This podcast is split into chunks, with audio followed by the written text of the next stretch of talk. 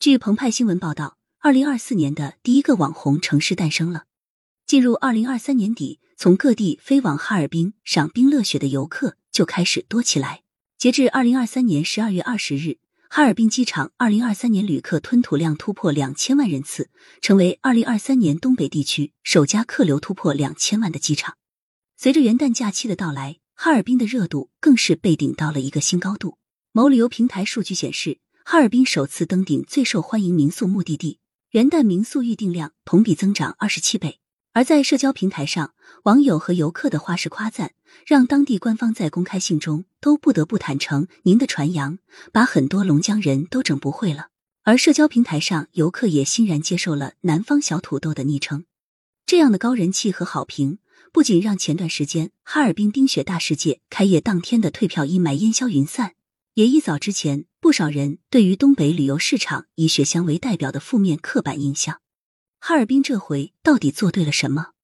首先要指出的是，冬季本来就是东北地区的旅游旺季，而北京冬奥会之后，国内冰雪游持续升温，也给东北旅游市场加了一把火。如有民宿平台的报告显示，截至去年十二月十三日，平台含滑雪、冰雪等关键词的民宿预订量比二零一九年增长七点五倍。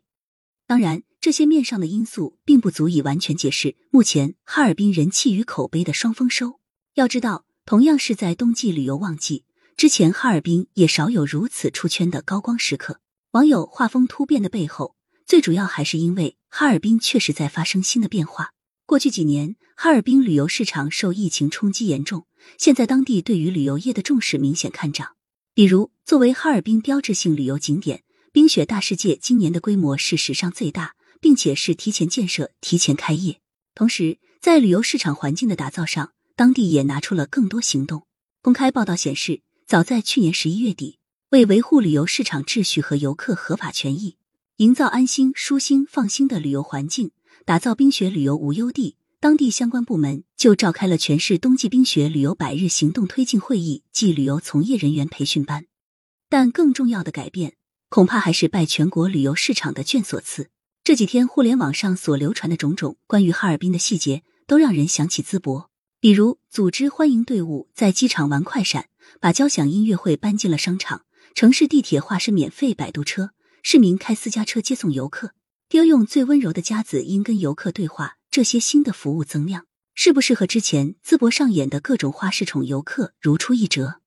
颇为巧合的是，去年上半年淄博火起来后，全国多地都纷纷向淄博取经。其中，哈尔滨被网友视为最该去取经的城市之一。现在来看，哈尔滨是否去取经了尚不清楚，但实际表现显然和淄博有的一比。这背后其实未必是哈尔滨真正在模仿淄博，而是淄博靠热情服务真正赚到了人气，让更多的城市看到了这种路径成功的可能性，并愿意付诸行动。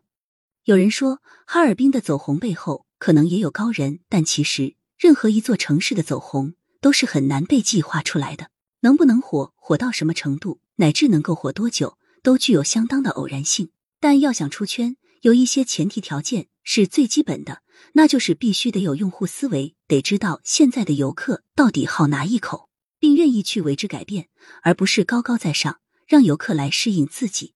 尤其是在社交媒体和全域旅游时代，这一点显得更加重要，因为这个时代的旅游。人们不再仅仅是为了某个五 A 景点就盲目打卡，而更加看重的是过程中的体验感。相比前者，更多是一种象征意义；后者是由一个个细节来支撑的。